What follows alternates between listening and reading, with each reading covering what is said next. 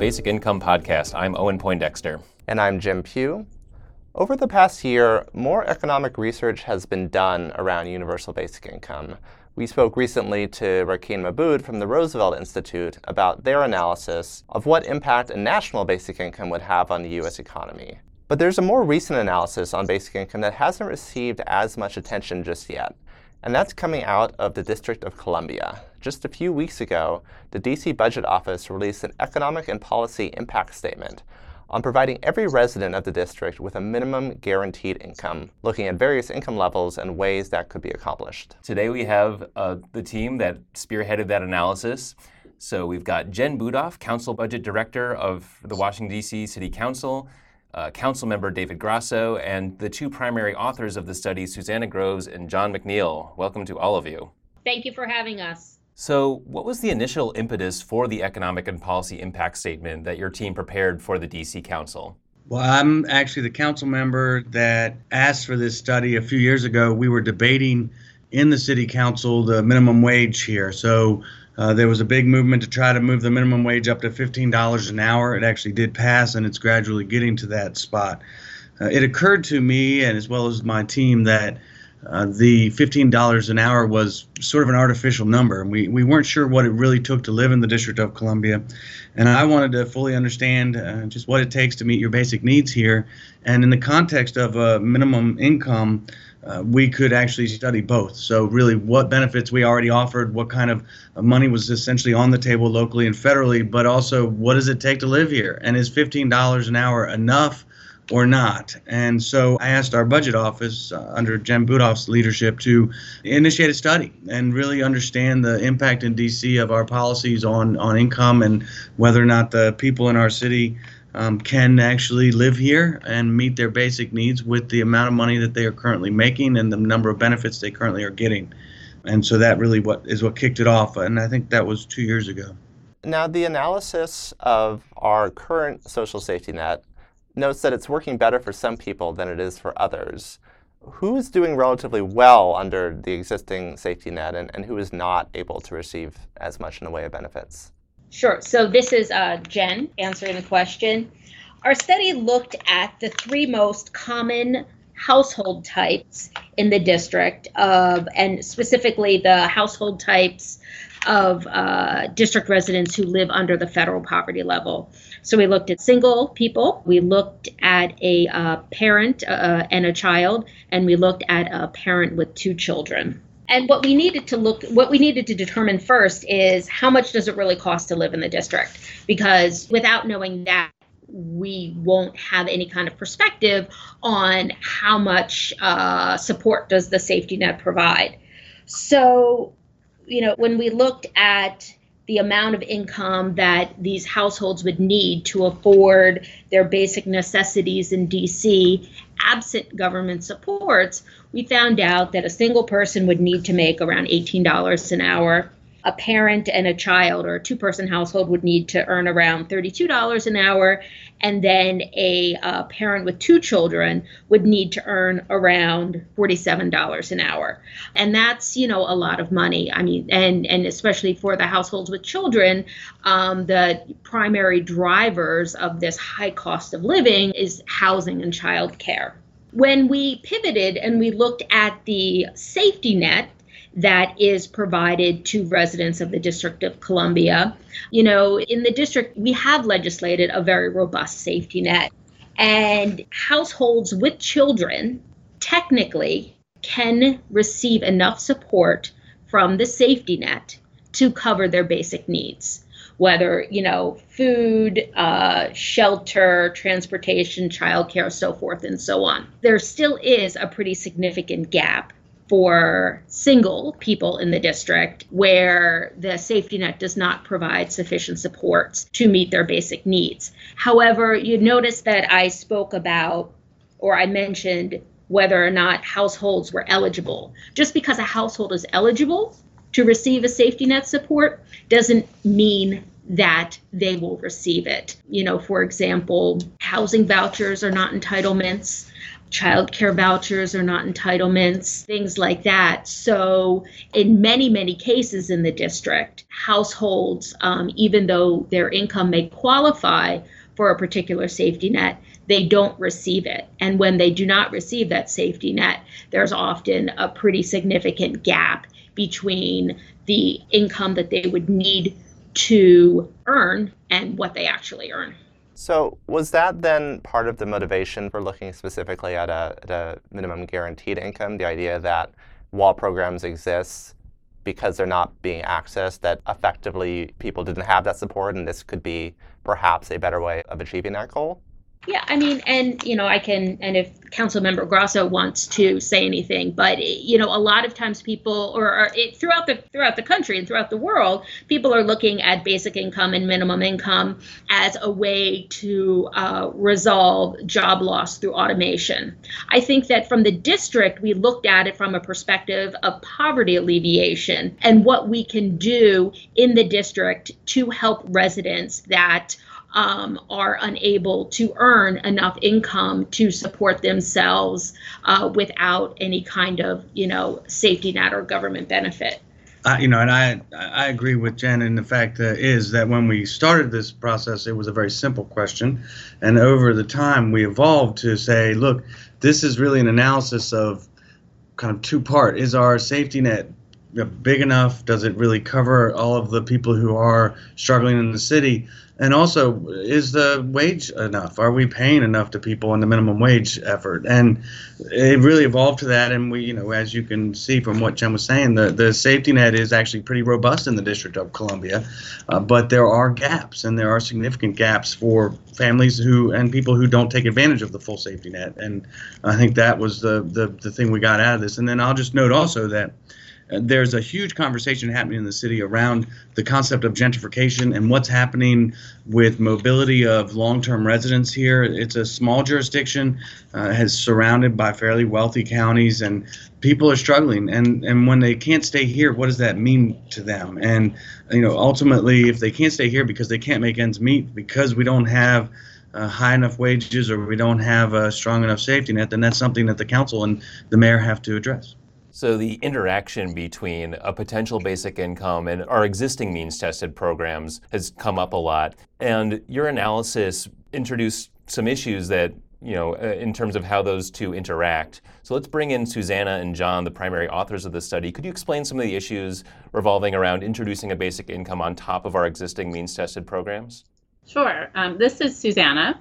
So, as Jen and David uh, and Councilmember Grosso just uh, mentioned, we are very proud of our uh, social safety net. And we provide a lot of programs that are unique to the district and a lot of programs that we provide jointly with the federal government. Um, to put this into context, in 2016, DC appropriated about $4 billion for social safety net programs. And of that $4 billion, the majority, 2.65 billion of it came from federal grants and payments. And what this means is we work with the federal government when we're providing most of our social safety nets and benefits, and we can't go it alone. We don't really have the ability to alter our social safety net in order to provide a basic income or to more closely align with the basic income program. Consequently, this means that a lot of our social safety net programs have eligibility standards that are tied to income. And um, the most common threshold that's used for means tested programs is the federal poverty level. And it could be that the program is eligible, you have to have 100% of the federal poverty level or maybe 200%. It really depends on the program. Um, to put this into context, uh, the federal poverty level for a one person household is currently $12,060 a year. For a two person household, it's $16,240 a year of income and for a three person household, it's about $20,000. So if we were to use a cash payment to raise households' income above the federal poverty level, we might achieve our goal of alleviating poverty in the district, but it would be really quite difficult for us to do this because it would mean that we would lose out on all that federal dollars that come in to support our existing social safety net program.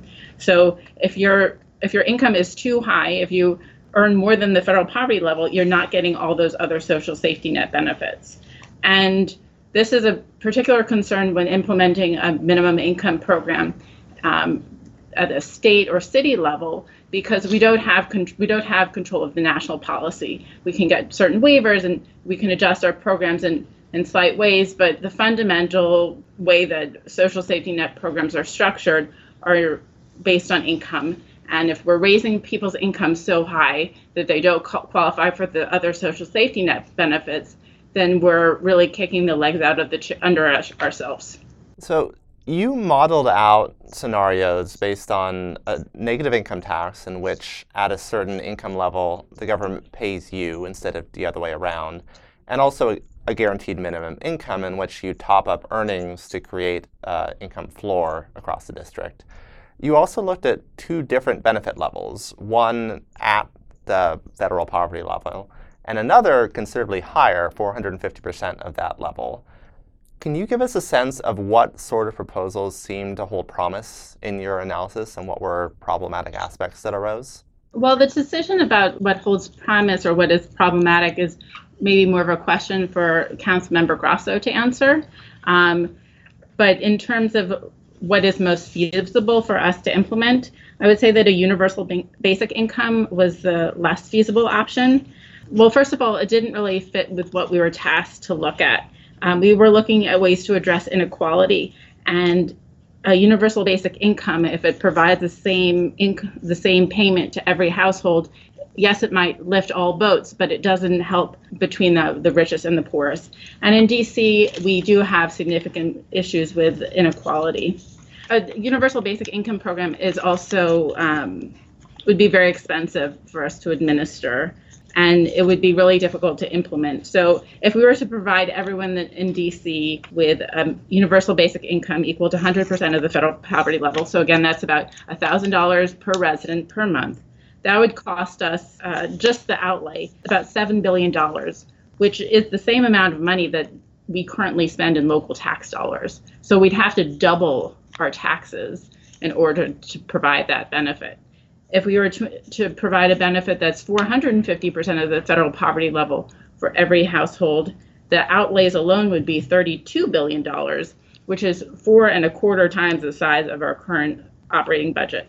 There's certainly some, you know, a lot of advantages to a universal basic income program. It doesn't have a social stigma attached with it. Um, it provides a, a benefit for everyone and and and it could really help. But what we found was a, ne- a negative income tax was a more feasible approach for the district to provide a minimum income benefit. First off, it's least likely to interfere with residents' eligibility for other federal social safety net programs. So negative income tax is something that we already provide. The earned income tax credit is done at the federal level, and we also provide a local EITC. And unless you're itemizing your taxes, your earned income tax credit benefit doesn't count against you for your your eligibility for federal benefit programs. It's less costly to administer because we're doing it through the tax code and we already have the systems in place to issue benefits. And it's tied to earned income for the most part, so it's less likely to impact people's decisions to participate in the labor force.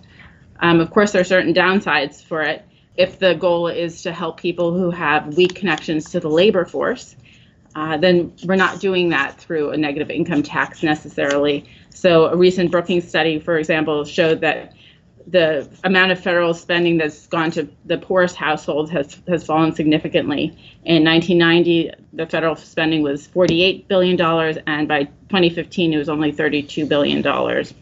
Um, and also, we have problems with our existing earned income tax credit and take up rates, and with that those same problems be replicated through a negative income tax? And that that is quite possible. So the IRS reported that about 28% of households in DC who qualify for the earned income tax credit don't receive it. And so we wouldn't want to replicate the faulty delivery methods that we already have into an expanded program. So taking all that together, uh, council member, what are you thinking about in terms of how to move forward with some kind of program around financial security in Washington, D.C.?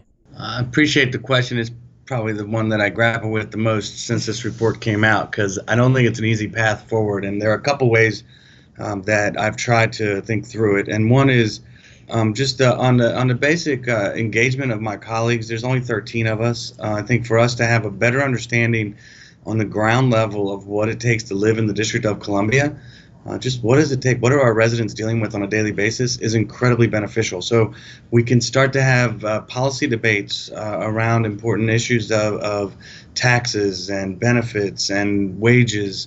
Um, that is based in some reality for the poorest of the poor, and and I think there's real value in that, and, and there's a commitment on this council to do that uh, in, in a meaningful way. We're a pretty progressive council. We uh, care about people being able to stay in the district who have been born and raised here and who are struggling to make ends meet. So this is, I think, a forefront of people's minds now. We had have been presenting it around the city and will continue to do that.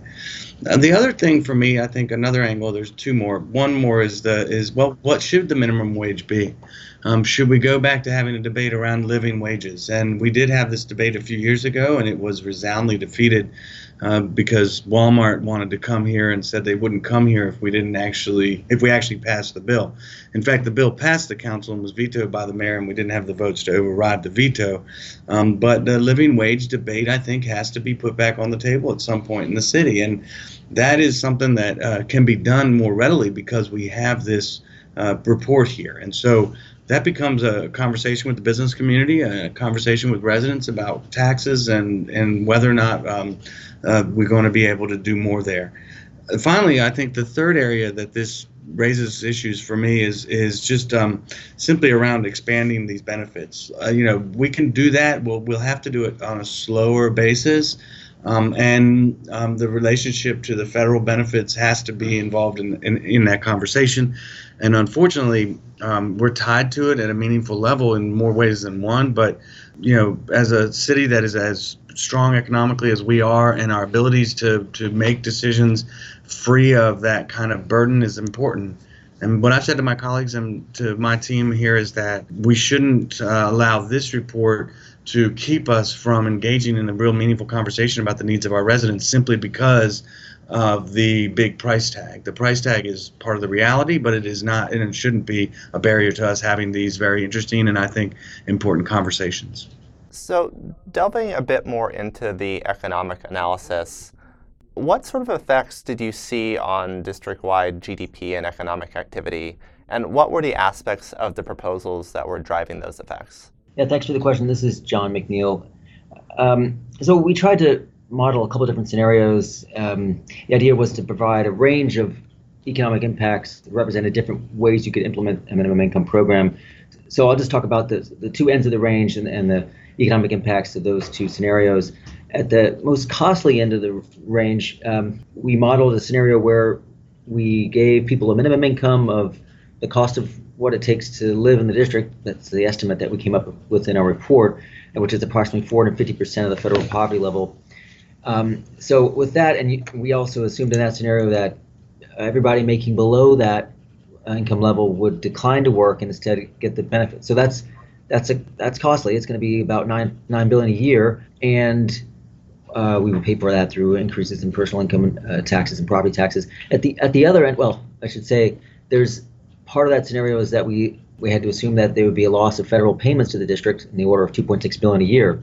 So that's the costly uh, scenario. The least costly would be to go with a negative income tax, providing a minimum income of the federal poverty level, where we assume no impact on people's work participation. So with those two ends, if you go with a more expensive uh, scenario, you can have an impact that's fairly significant. And we're talking about GDP growth would decline by 13% after 10 years. And total employment growth would decrease by 36% after 10 years. Uh, so, uh, and if you look more closely at the district employment, in other words, um, what I mean, district resident employment, meaning jobs located in the district held by district residents, at this um, this more generous benefit level, at the 450% federal poverty level minimum income, you see uh, actual actually the model predicts that um, district resident employment would drop from current levels after 10 years. So that makes sense if you think about the fact that the scenario assumes that people would decline to work uh, and instead get the benefit. So those jobs that they were doing might be taken by non-district residents. Also, the model predicts that there's going to be some economic migration, so that people would, over time, move to outside the district where taxes did not increase. So that helps explain why we get that result.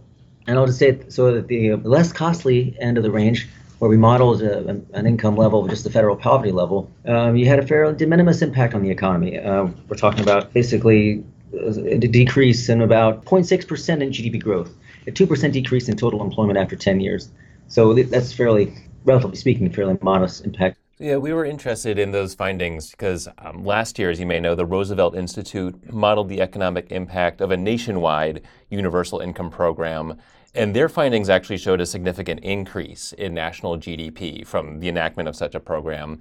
Um, so, do you have a sense of what led to the difference in your findings where you saw a decrease in GDP and they saw an increase? Yes, actually, yeah, uh, it's a good question. We um, a couple of reasons actually why we have a um, and all in, in, the scenarios that we model, we have a negative impact on the, on district economy. It sort of varies quite a bit in magnitude, but but um, and in contrast, the Roosevelt Institute study found a found a positive impact on GDP at the national level. So one reason that we have this difference is that um, we we assume that there'll be some impact on labor force participation. So that's in the three out of the four scenarios that we modeled, a fairly significant assumption that that people would either decline to work or or at least up 50% reduction in their um, participation in the workforce. So that's one reason. Another thing is that at, our analysis, we have to assume there's some impact on federal payments to our locality and that's because we're doing it at a, at a local level. And in, in the Roosevelt Institute study, they're looking at a nationwide analysis, and they, they did not assume any impact on, as far as I'm aware, I didn't uh, assume any impact on federal payments.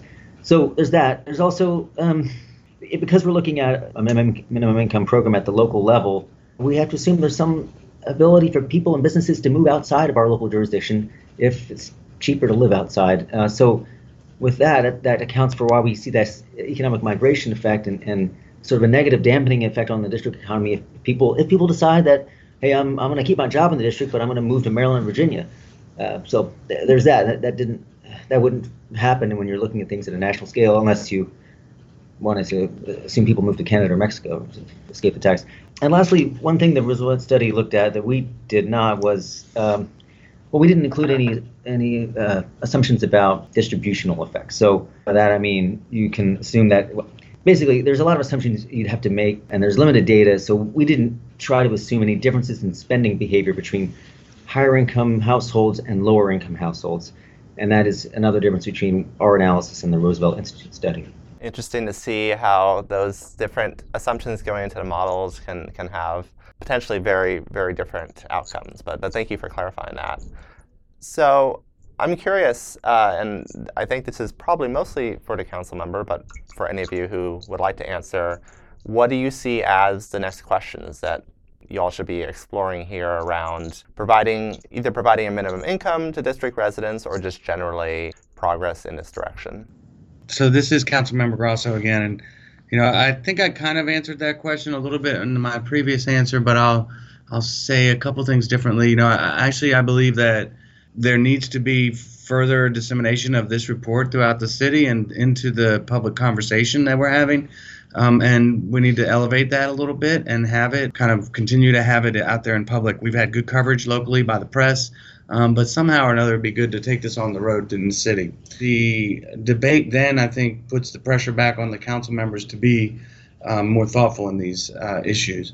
The other thing is, I hope that the understanding of, of this report permeates everything we do in the budget process. And right now is when we're engaging in the budget debates in the city council. So the mayor is scheduled to send us her budget tomorrow morning, uh, depending on the snow. And we will get the budget and we will begin to have hearings with all of our agencies, over 100 different entities in a bunch of different committees. And my hope is that my colleagues will take actually two kind of base approaches to these hearings this year that we've been discussing a lot as a group. Um, one is around the minimum income study and what does it take to actually live here and what can we do to make it a more of a reality for people to stay here. The other approach I'd like my colleagues to take, and I'm certainly committed to doing this, is talking about racial equity in our city. We have been pushing more and more for our conversation to expand to understanding the difference between races, uh, especially when it comes to income, uh, and education and just uh, housing availability in our city. So when we're in the housing committee, we're in the education committee, we're in the finance and revenue committee, all these committees, if we can focus our approach based in the kind of understanding that it's not an equal city. That there are people that are struggling to make ends meet, and that when there's a single person who's living in Ward 8, which is the poorest ward in our city, trying to make it, that person probably has to have two or three jobs. When somebody has a child, they probably have to have even more income. And let's just be honest about the reality that um, we think that our economy is above board and we think that we see it all, but in reality, there is an underground economy that keeps this city moving uh, forward the way it has been, and there needs to be more credit given to that economy. And then there needs to be a commitment to bringing whatever that economy is up to the forefront and having a real conversation about how we can support it.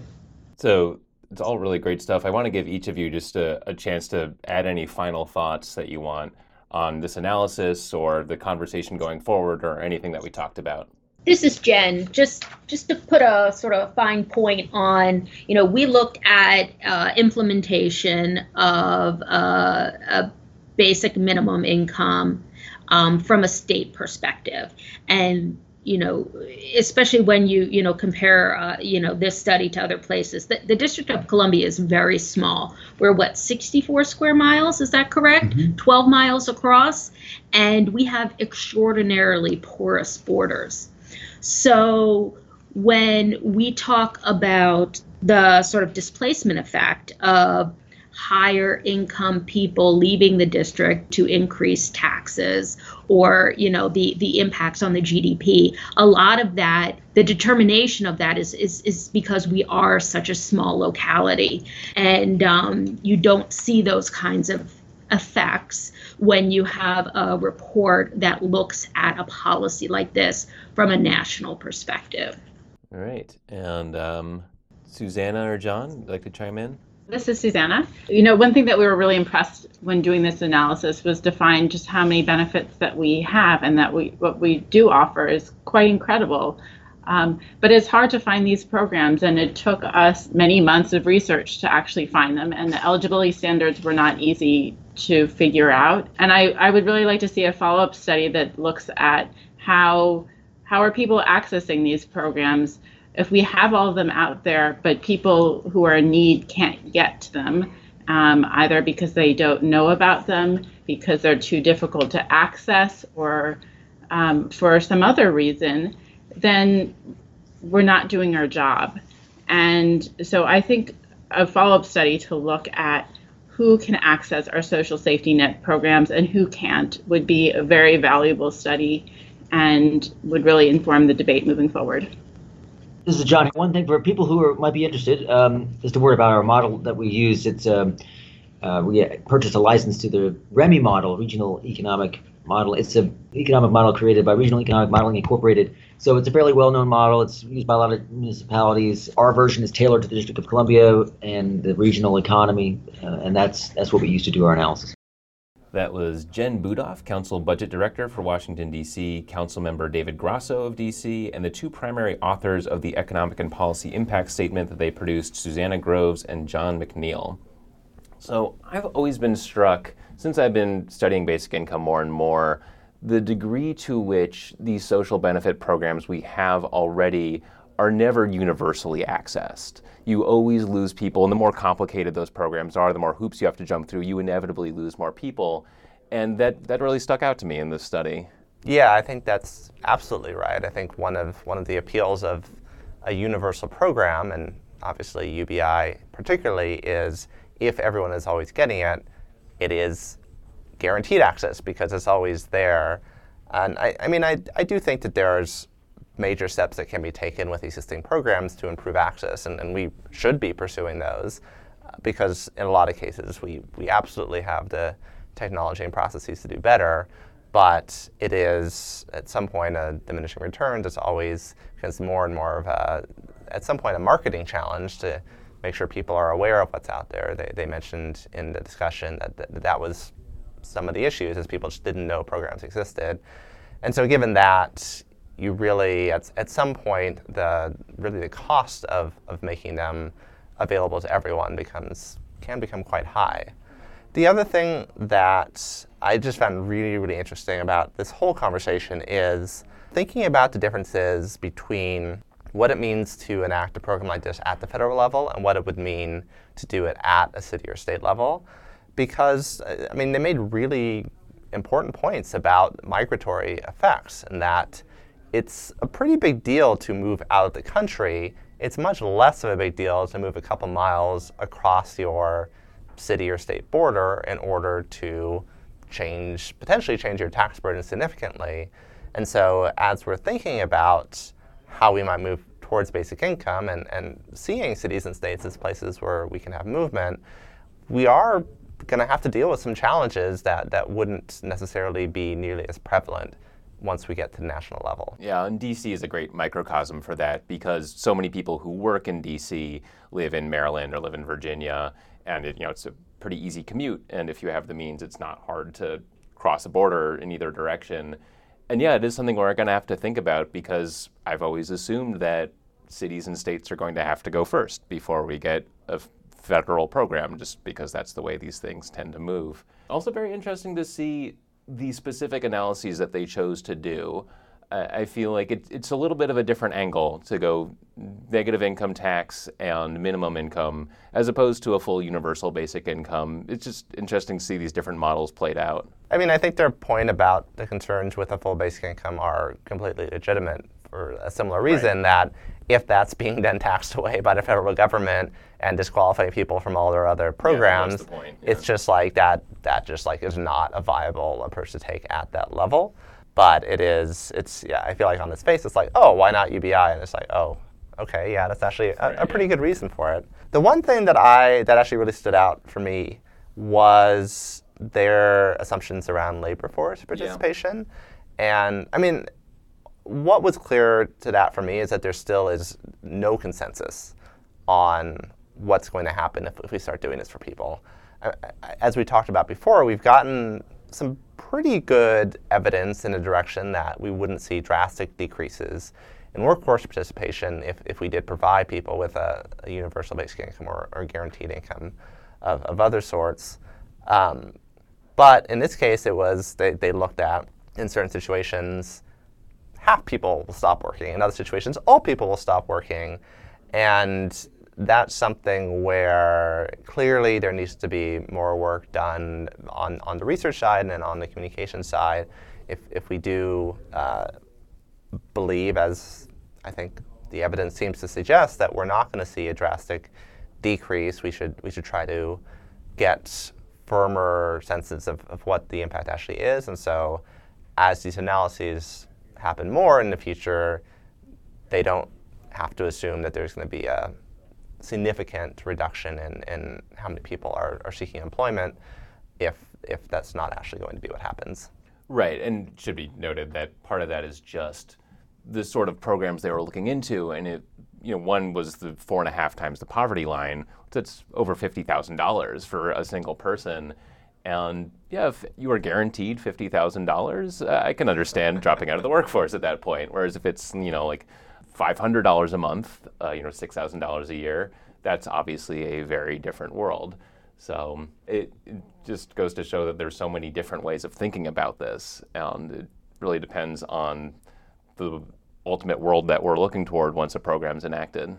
Well, that'll do it for this episode. Thank you for listening. Thank you to our producer, Eric Davidson. And if you like listening to the Basic Income Podcast, please do make sure to rate and review us on Apple Podcasts or the podcast service of your preference.